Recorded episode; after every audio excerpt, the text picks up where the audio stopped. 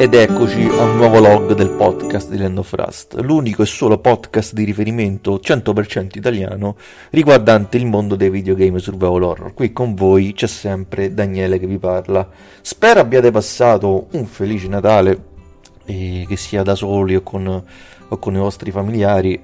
Spero sia, sia andato tutto bene per questo, per questo inizio di festività di, di fine 2020. Siamo ovviamente alla fine del 2020, appunto, e come ogni fine anno è tempo di bilanci ed è tempo di ricordare quello, anche quello che ci aspetta nel corso del 2021 e prima su tutte chiaramente la fine di questo dannato covid che, che anche, è anche un po' stufato eh? quindi vabbè adesso abbiamo è arrivato il vaccino speriamo, speriamo che il vaccino vada tutto bene. Vabbè insomma non voglio dedicare troppo tempo a cose extra extra Land of Frost mettiamola così allora, eh, beh, cosa dire del 2020, del 2020 innanzitutto? Beh, è stato un anno importante perché eh, voglio prima partire chiaramente con, con Land of Rust. Eh, è stato l'anno della, della, ripresa di Land of Rust, che comunque per chi non lo sapesse, Land of Rust ha origini molto molto antiche.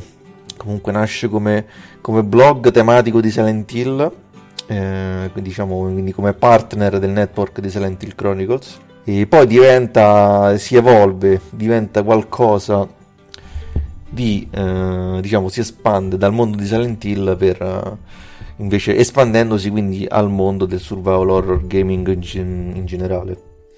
E da lì a poco quindi ci sono stati alcuni anni in cui la pubblicazione è stata più o meno regolare, più che altro ecco un blog che si è occupato di pubblicare notizie e recensioni prevalentemente, sempre, sempre in ambito amatoriale, perché Land of Rust non è mai stata e non è tuttora una, una testata giornalistica uh, regolare, è una testata amatoriale, cioè una fanzine, come dicono quelli bravi.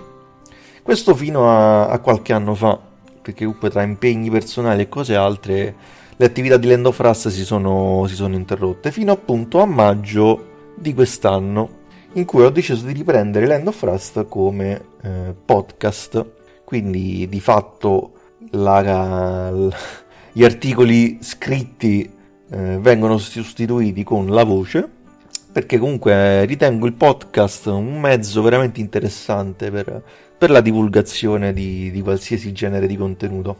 E, e quindi devo dire è stata, è stata un, una bella sfida perché comunque non ho mai, diciamo, mi sono sempre nascosto alla fine, quindi non è che ho mai voluto più di tanto espormi in prima persona, però diciamo, ecco, ho ritenuto, dato appunto poi c'è stato il covid, il lockdown, quindi si è, stato molto tempo a casa, eh, c'è stato abbastanza tempo per riflettere su noi stessi, su cosa vogliamo, cosa possiamo fare, e allora lì ho detto, va bene, ma allora posso riprendere, ri, ri, recuperare Land of Rust e e re, diciamo re, riconvertirlo sotto questo nuovo format. devo dire, sono molto contento di come è andata e soprattutto il merito è, è vostro, che mi, date, mi avete dato grande sostegno, fiducia e, e supporto.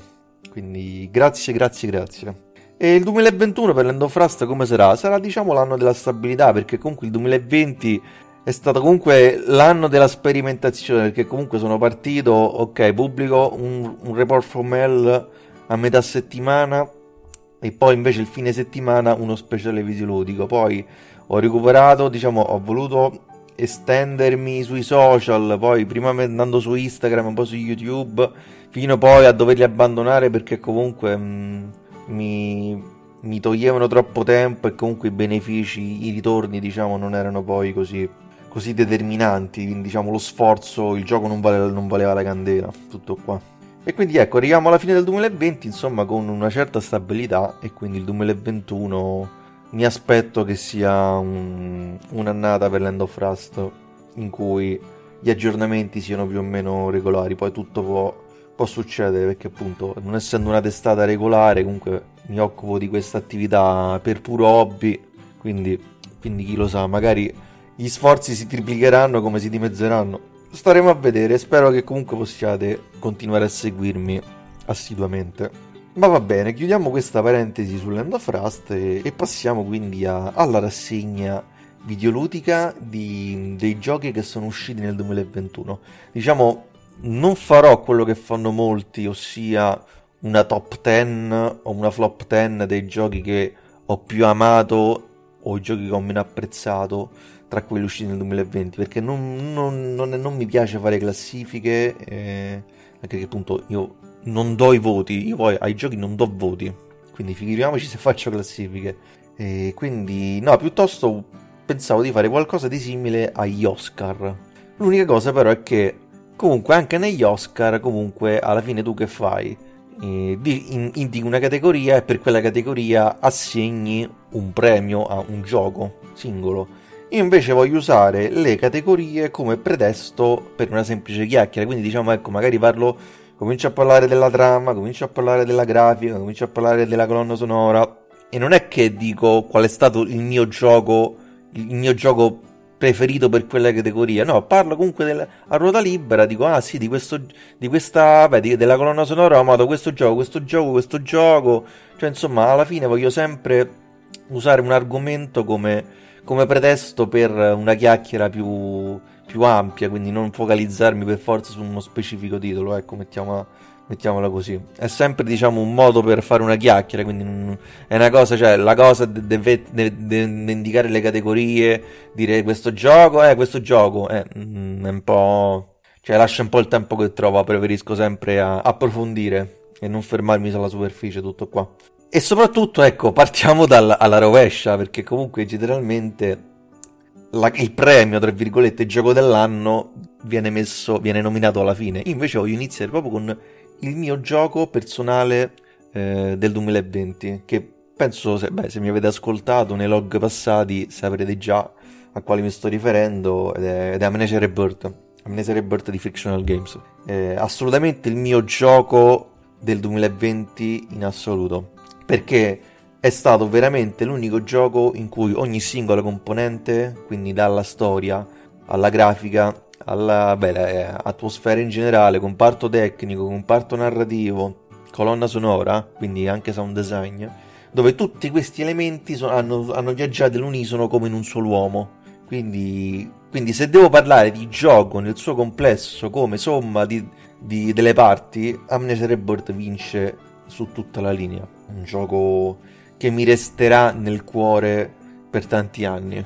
È assolutamente poi è un gioco che, eh, di cui poi nutrirò ricordi molto, molto belli, soprattutto perché probabilmente, ecco, passando poi a, a, a, tornando un attimo all'End of Rust, se mi chiedete qual è stato probabilmente il log più bello registrato quest'anno, assolutamente direi lo speciale videoludico di Amnesia Rebirth insieme a, a Giulia, proprio uno speciale dove il cuore ha parlato, quindi quindi Amnesia Rebirth, beh, sappiate chiaramente che essendo gioco dell'anno, Amnesia Rebirth lo troverete citatissimo per, per, tutto il tempo di questo log alla fine, però eh, d'altronde, eh, essendo gioco dell'anno, cosa è normale, è normale che lo ritroveremo più e più volte. Che, beh, spero che sia anche stato il vostro gioco dell'anno, ma comunque, anche se non lo fosse stato, spero almeno abbiate potuto apprezzarlo. Poi perché comunque i temi trattati, comunque la eh, non solo la, la, lotta per la sopravvivenza, ma anche la lotta per, per il proprio futuro, per, tut, per, tutto ciò che ti resta. Comunque, il dare, eh, il dare importanza alla vita, cioè comunque è un confronto tra vita e morte. Cioè comunque è un gioco che veramente ti dà una miriade di spunti di riflessione che, che mai avrei potuto immaginare. Veramente. Eh, grazie a Frictional Games per averci regolato un capolavoro di quelli indimenticabili che per me è veramente rimarrà un classico da qui a, agli anni a venire.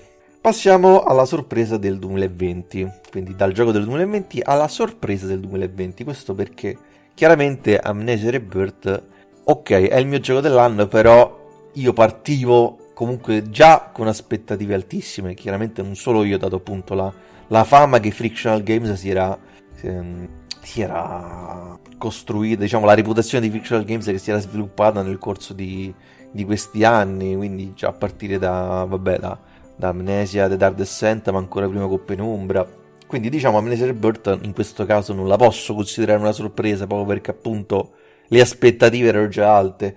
Mentre invece la, sorpresa del, la mia sorpresa del 2020 è Made of Scare. Proprio perché appunto Made of Scare è un gioco uscito fuori così.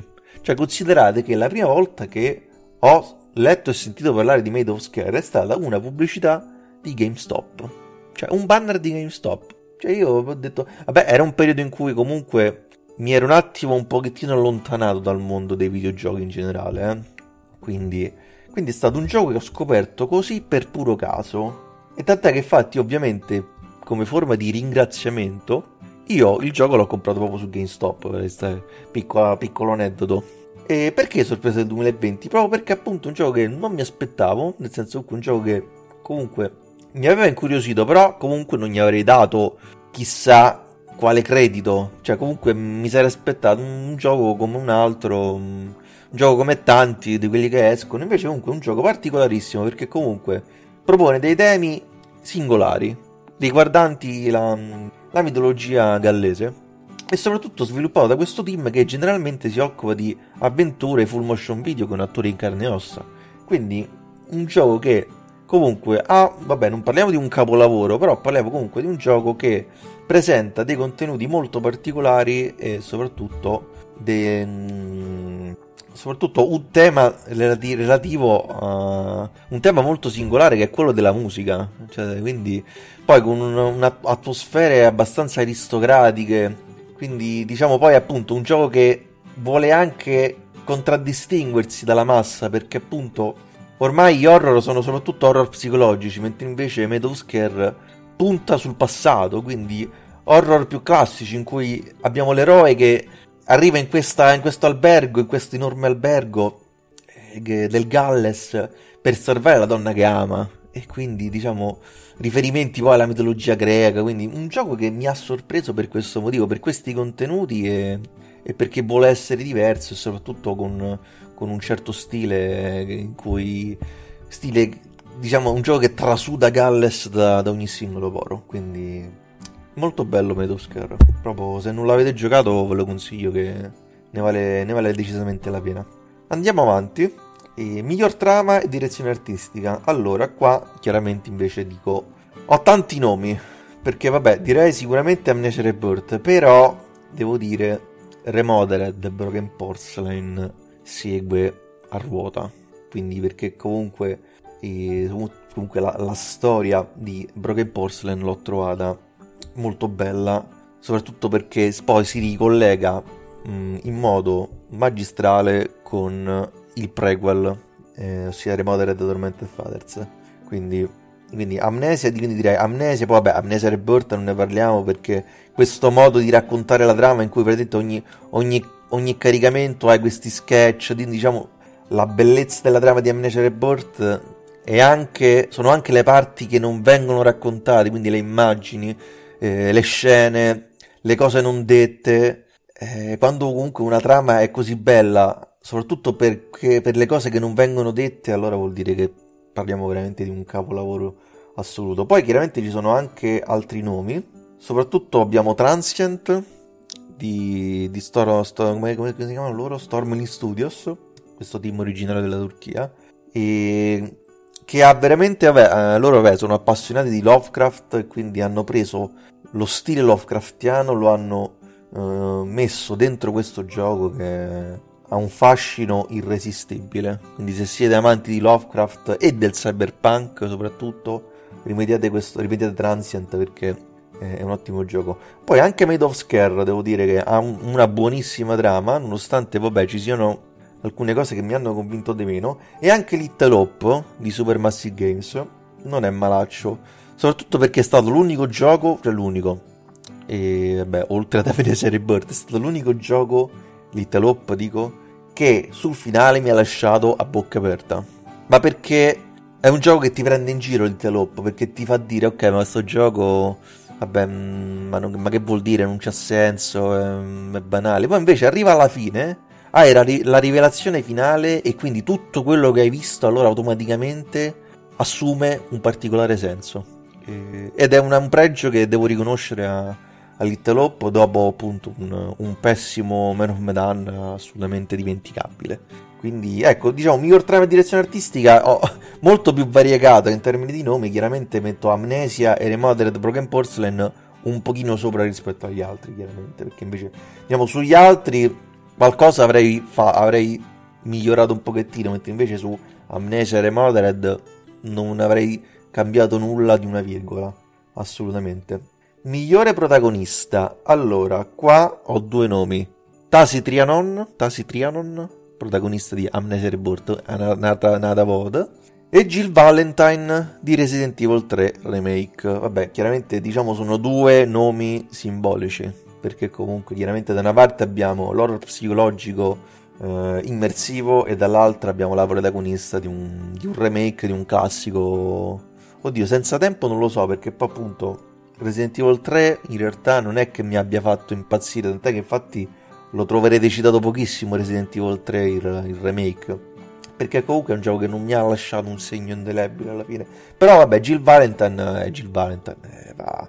andava citata per, uh, per diritto per diritto divino poi Jill Valentine è un personaggio che storicamente mi è sempre piaciuto quindi per forza dovevo mettercela miglior gameplay miglior gameplay qui non ho un nome non ho, non ho un nome perché devo dire, mi sono piaciuti tanti. Tanti giochi con, con un ottimo gameplay. Vabbè, sicuramente Amnesia, Remothered, Transient, Meadow Scare, li, no, Dio Little Hope per niente. Ecco, magari va. Magari ecco, forse devo fare il premio contrario. Il peggior gameplay. peggior gameplay, ragazzi, purtroppo se la giocano Little Hope. Little Hope per scelta, diciamo, perché lì hanno, hanno scelto questa cosa di facilitare all'estremo i quick time event che l'ho trovato veramente di, di un cattivo gusto che non vi dico. E poi Remodeled Broken Porcelain perché purtroppo secondo me invece qui a livello di, di game design uh, non hanno fatto un ottimo lavoro invece. Un game design pigro, svogliato e, e, soprattutto non ti fa sentire dentro il gioco, ecco, quindi, quindi ecco, mi sa che ho fatto prima dire il peggior gameplay perché alla fine poi il miglior gameplay alla fine mh, Potrei dirvi sempre Amnesia, però il fatto è che il gameplay da solo di Amnesia non è che dice tanto, soprattutto perché poi è, è lo stesso gameplay, de... è sempre lo stesso gameplay dei, dei, giochi di Frictional Games alla fine, quindi è inutile che vi parlo del singolo gameplay, quando, se poi tanto il gameplay assume rilevanza quando lavora insieme alle altre controparti, quindi colonna sonora, eh, trama e grafica, comparto tecnico, effetti speciali, tutto quanto, insomma. Andiamo avanti con la miglior grafica e vabbè, qui abbiamo eh, Resident Evil 3, decisamente, vabbè ragazzi, d'altronde eh, si sapeva comunque, è un gioco che alla fine, poi vabbè, è una categoria che lascia il tempo che trova, perché comunque come sapete a me della grafica mi importa il giusto, però chiaramente Resident Evil 3 comunque l'ho trovato graficamente decisamente buono e poi abbiamo Little Hope. Little Hope assolutamente va, va detto perché comunque le animazioni, ehm, non tanto le ambientazioni, le, oddio le ambientazioni anche devo dire, nonostante poi non è che ci siano chissà che ambientazioni, eh, però, però comunque sono fatte, fatte bene, comunque Supermassive Games ha fatto un ottimo lavoro, però soprattutto le animazioni facciali eccetera, chiaramente poi hanno fatto tutto un lavorone assurdo sulle, sulla motion capture, quindi ci sta direi che ci sta a mettere Little Hope, così come ci sta secondo me mettere anche Remodeled Broken Porcelain per, per, lo stesso motivo, ma solo perché chiaramente Stormine Games sono un, un, team molto più piccolo e quindi nel loro piccolo hanno fatto un lavorone, un grande lavoro. E va detto che comunque le scene, le animazioni, le, anche lì veramente ottime, ma anche secondo me la grafica delle ambientazioni sono, non, sono, non sono male. E appunto, appunto parlando dell'ambientazione, passiamo appunto al, al, al, premio, tra virgolette, sulla migliore ambientazione. E qui Lovecraft vince, perché i nomi che dico sono Amnesia, Rebirth e Transient. E perché? Perché l'influenza Lovecraftiana, ragazzi, vince e stravince. Comunque ci sono delle ambientazioni di entrambi i giochi dove lo stile di Lovecraft è, è ancestrale, cioè comunque arrivi in questi ambienti veramente sembri di trovarti in un, in un posto oddio direi incantato certo non è proprio incantato perché comunque ti lascia Lovecraft ti meraviglia ma chiaramente ti deve, ti deve mettere anche a disagio però migliore ambientazione Amnesia e Transit. Avrei potuto dire anche Resident Evil 3 però ragazzi alla fine Recon City è sempre quella cioè mh, Cioè, perché sarebbe stato inutile ridondante dire Resident Evil 3, perché comunque la città la, la, conosciamo a memoria da anni, quindi va bene così. Cioè, mi, sare... mi... trovavo più giusto premiare invece l'originalità, perché l'originalità di riprendere lo stile Lovecraftiano e, e rappresentarlo in, uh, con questo stile artistico decisamente ottimo. Andiamo avanti con il miglior sound design. Qui abbiamo Amnesia Rebirth un'altra volta e Made of Scare. Cioè, sound design pazzesco. Proprio io mi ricordo giocando entrambi i giochi con le cuffie e veramente sono stati due tra i pochi giochi, ma non solo nel 2020, ma in termini assoluti, che veramente giocando dicevo cacchio, ma quindi questi, ma questi rumori quindi da, ma da dove vengono? Cioè, sono, sono io, ma che cacchio è? Cioè, comunque di una raffinatezza e di una cura che non ha eguali. Quindi complimenti a Mikko Tarmia, eh, Mikko Tarmia, quello di Frictional Games, che si è occupato appunto della, di Amnesia Rebirth e complimenti al sound designer di Medosker che attualmente mi, mi sfugge il nome. Miglior colonna sonora e ovviamente un'altra volta Amnesia Rebirth, Made of Scare e Remodered. Ah, anche, eh beh, Remodered. Vabbè, oddio, però, colonna sonora però ho tanti nomi, devo dire, eh, perché ci sono stati tanti giochi che mi sono piaciuti, eh. Per esempio mi è piaciuta anche quella di Damer 1900... Ah no, però ragazzi, Damer non è, non è uscito nel 2020, Damer in realtà, quindi non lo posso nominare. Ci ho, ci ho giocato nel 2020, ma in realtà è uscito l'anno scorso, quindi non lo posso nominare. Però mi è piaciuto appunto Amnesia, Made of Scare e, e Remodered Broken Porcelain. Assolutamente colonne, sonore meravigliose, tutte, tutte meravigliose. Sentite anche tanto, soprattutto ecco, anche fuori dalla, dalle sessioni di gioco, quindi mh, mm, capita che vado su YouTube, uh, li metto e, ed è un piacere, un grande grande piacere. Un palino sotto ci metto anche la colonna sonora di Little Hope, eh, dove veramente qui anche, anche qui Jason Graves ha fatto un lavoro eccellente. Diciamo anche qui parliamo di una colonna, colonna sonora al servizio delle atmosfere, quindi diciamo una colonna sonora eh, poco melodica, comunque poco iconica, però più al servizio delle atmosfere e le atmosfere indubbiamente funzionano. Poi magari non, non sono state esaltate a dovere, però la colonna sonora di Jason Graves. Merita, merita, merita. Ok, adesso passiamo alle delusioni del 2020. Allora, qui ho diversi nomi da dire. Allora, il primo nome che mi verrebbe in mente po- potrebbe essere quello di Resident Evil 3, che diciamo è la scelta quella, tra virgolette, più mainstream. Nel senso che è chiaro che probabilmente a livello di survival horror, se uno va a chiedere qual è stata la delusione più grande del, del 2020, Resident Evil 3 potrebbe vincere in funzione delle aspettative. L'unica cosa è che non è stata però alla fine per me dal mio punto di vista una grande delusione per due motivi. Il primo è perché è un remake, cioè io comunque io l'ho già detto altre volte, io i remake non ho grandi aspettative, non ho grande attrattiva. Quindi non posso rimanere deluso da un qualcosa di cui poi alla fine nutro, nutro non, non nutro grande attenzione alla fine, quindi Resident Evil 3 per me io l'ho trovato un gioco alla fine normale, cioè, cioè comunque considerando poi che appunto io non sono neanche così tanto legato a, al gioco originale, cioè a me cioè per me il Resident Evil 3 originale è tra i peggiori tra i Resident Evil fatti alla fine, quindi cioè per me io già all'epoca quando era uscito Già all'epoca Resident Evil 3 era un passo indietro. Quindi non lo so, alla fine mm, non è tutta sta grande delusione alla fine, boh. È la delusione semplicemente perché comunque è uscito il remake del 2, era uscito, che è stato accolto strabene e quindi che quindi diciamo la, mm, il pubblico si è creato delle aspettative enormi anche su questo terzo capitolo, però boh, alla fine a me non ha per me non è una delusione il 3. E passando invece ad altre delusioni, invece queste invece per me sono le, le mie delusioni, ok, potrei dire Remodeled Broken Porcelain, però solamente legato al periodo di lancio, perché effettivamente ragazzi quando l'ho giocato era a ottobre eh, sono rimasto veramente deluso, perché non mi aspettavo, non mi aspettavo veramente un lancio così, con troppi problemi, eh, un gioco non rifinito, non testato quindi sono rimasto molto, molto dispiaciuto. la delusione purtroppo rimane, eh, vabbè, vabbè, hanno sistemato eccetera eccetera, però purtroppo la mia delusione rimane per questo gameplay che purtroppo non, non, mi, ha, non mi, ha, lasciato il segno, comunque non è un gameplay che contribuisce nello storytelling purtroppo, mi dispiace. Così come ci metto anche Little Hope perché purtroppo eh, avrei, sistema- avrei fatto, diciamo, questo diciamo non solo per il gameplay, per quello che vi dicevo prima sui quick time event, ma anche per alcune cose sulla alcune cose sul, sui personaggi, cioè alcuni ci sono gli stessi errori, ci sono spessi bleh, ci sono alcuni errori che ho ritrovato, ho visto anche in, in Man of Medan, cioè alcune, alcune frasi, alcuni dialoghi proprio banali mh, che potevano essere fatti, fatti meglio.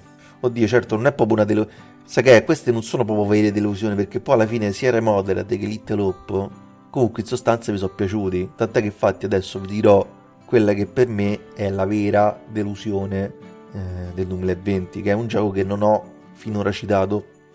Un gioco una scelta che probabilmente non metterà da con qualcuno non sarà d'accordo, però per me la delusione del 2020 è Visage.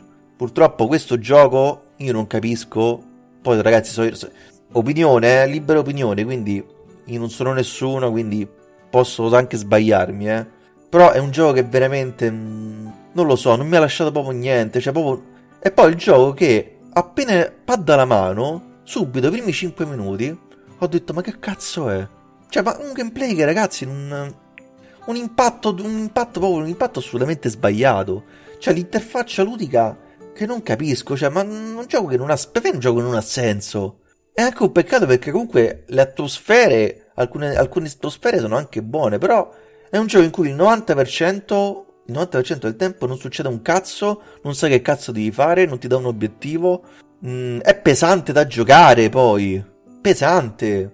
Io non capisco come fa, come fa, come, perché abbia ricevuto così tanti apprezzamenti, poi soprattutto perché abbia avuto così tanto seguito, secondo me per il marketing azzeccato, perché hanno detto eh, perché comunque è il gioco che più rimanda a PT e quindi allora serviva un gioco che andasse a riempire il vuoto lasciato da PT. Il problema è che ragazzi, a me anche PT comunque, ok, bello, la demo eccetera, però un, un gioco come PT cioè, un gioco con le meccaniche di PT. E dopo un po' ti rompi anche il cazzo, però, scusate, eh. Io infatti mi sa che sono tra i pochi che alla fine, ok, ammiro PT, ma fino a un certo punto. Perché comunque PT era un esperimento fatto con un determinato scopo, che era quello appunto di annunciare il defunto Silent Hills. Però farci addirittura un gioco intero con quelle meccaniche, ragazzi, non... Eh, io ho detto, io non, non capirò nulla sbaglierò, magari ecco, lasciate un commento, ditemi, ditemi cosa ne pensate, perché oh, ragazzi, a me i disagi proprio non... Cioè, addirittura io ho letto in giro, qualcuno ha parlato di gioco del decennio, ma gioco del decennio di cosa? Ma non scherziamo. Cioè, un, è un simulatore di escape room soprannaturale, ma proprio fatto, fatto senza, senza alcun senso. Cioè, mh, mh, vabbè, comunque, non so, andiamo avanti perché L'ho detto, ma a me non, proprio non mi ha detto nulla. Allora, passiamo con, in una categoria invece un po' particolare, che è il gioco del 2020 che mi sarebbe piaciuto giocare. Quindi parliamo di giochi che a caso di limitazioni particolari non ho potuto giocare. E sto parlando di... Uh, vabbè, prima di tutto Devotion. Devotion perché questo gioco sviluppato da, da Red Candle Games, che poi in realtà è un gioco che in realtà sarebbe uscito nel 2019, eh, quindi non so neanche se sia giusto citarlo, eh.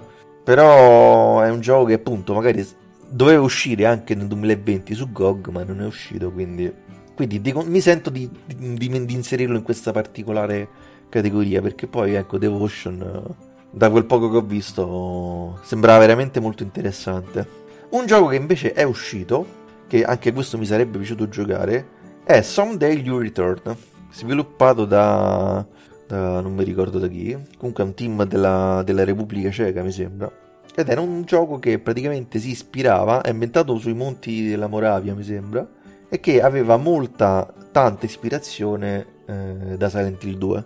Un gioco che è stato, mi ricordo, è stato apprezzato, ha, ha, ha ricevuto buoni apprezzamenti, molti buoni voti, mi ricordo, quindi è un gioco che mi sarebbe piaciuto giocare, ma purtroppo chiaramente è un gioco disponibile per PC e su PC purtroppo non, non ho possibilità. Andiamo avanti, gioco del 2020 che non mi sono filato. Questa è una, categoria che ho creato ad hoc per ridere. E praticamente il gioco del 2020 che non mi sono filato, cioè per parliamo di, di un gioco che possiedo da tanto tempo, che però ancora non ho giocato, che è appunto un gioco del 2020, uscito nel 2020, che è Those, eh, come, si, come cacchio si dice? Those Who Remain, sviluppato da, da, questi, da, questo team portoghese chiamato Camel, uh, Camel 101, mi sembra. Praticamente è un gioco che ho comprato da quest'estate, tipo, è uscito proprio da... da ma probabilmente perché è stato... Eh, non è stato valutato bene, non è stato valutato molto bene quindi l'interesse mi è andato un po' scemando e allora l'ho, l'ho un attimo parcheggiato, però sicuramente Those Who Remain sarà uno dei primi giochi del, del 2021 e quindi ci sarà chiaramente anche lo, lo speciale videoludico. E poi vabbè, è un gioco che tra l'altro ecco mi sa che rimanda un po', come dire, sembra voler, essere un po' Alan Wake, comunque c'aveva un po' delle alcune tematiche simili, quindi Uh, un gioco che mi incuriosiva, però chiaramente poi nel frattempo sono usciti altri, sono usciti quindi altri giochi, quindi questo l'ho dovuto un attimo sacrificare. E niente, abbiamo finito quindi con, questi, con questa rassegna. Devo dire che tutto sommato, facendo un bilancio complessivo panoramico, ho trovato questo 2020 a livello videoludico eh, come un anno soddisfacente. Diciamo pure perché, ecco, mh, mm, vabbè, chiaramente mi sarei aspettato un po' di più sul fronte delle notizie relative a, vabbè, sia a Silent Hill ma anche su Resident Evil.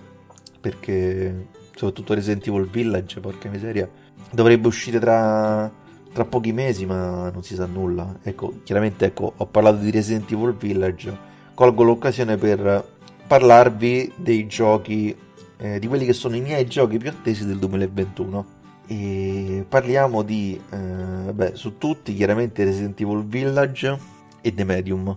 Questi diciamo sono quelli un pelino sopra gli altri. Però oltre a questi abbiamo, abbiamo Marta is Dead che mi intriga da morire. Marta is Dead sviluppato da, dai nostri LKA. Poi abbiamo Scorn di Hub Software abbiamo House of Ashes, che è apparentemente il terzo capitolo della Dark Pictures Anthology. Abbiamo.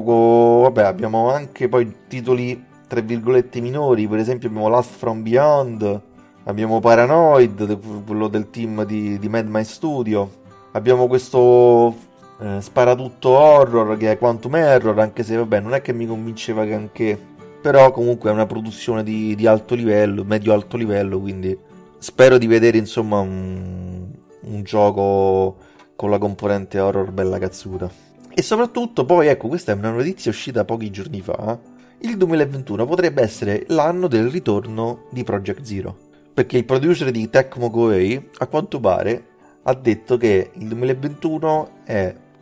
Eh, ricade, nel 2021 ricade l'anniversario, il ventesimo anniversario dall'uscita di Project Zero quindi Tecmo Koei a quanto pare avrebbe qualcosa in serbo per i fan di questa eh, storica saga nipponica, diciamo di horror nipponica. Saga, saga, sì, è una saga nipponica, d'altronde è di origine giapponese. Eh, io spero che non sia una remaster o un remake. Guardate, io mi accontenterei anche di una semplice ripubblicazione dei capitoli 4 e dei capitoli 5. Il 4 soprattutto perché è uscito solo in Giappone quindi da noi non è mai arrivato, quindi mi, sare- mi piacerebbe vederlo pubblicato in occidente quantomeno. Così come anche vorrei che venisse ripubblicato anche il quinto capitolo, perché comunque è uscito solamente su Wii U. L'unica cosa è che chiaramente, ecco, non so quanto Tecmo Koei possa, eh, dec- quanto potere abbia su questi due giochi, perché sui capitoli 4 e 5 c'è di mezzo Nintendo anche, quindi probabilmente forse sarà qualcosa legato ai vecchi, ai vecchi capitoli purtroppo. E va bene. Ok, penso, penso di aver detto tutto. Penso tanto altri giochi in attesa nel 2021 non ce ne sono perché poi abbiamo dei Callisto Protocol che è previsto nel 2022 quindi abbiamo penso di aver detto tutto quanto se, beh, se mi sono scordato qualcosa magari scrivetemelo e ditemelo su landofrasta.com sulla pagina facebook sull'account twitter o sul, sul canale telegram allora siamo alla fine quindi io vi auguro un felice eh, anno nuovo e passate il capodanno eh, al meglio delle vostre possibilità e l'appuntamento è eh, al prossimo log. Buon anno, ciao ciao!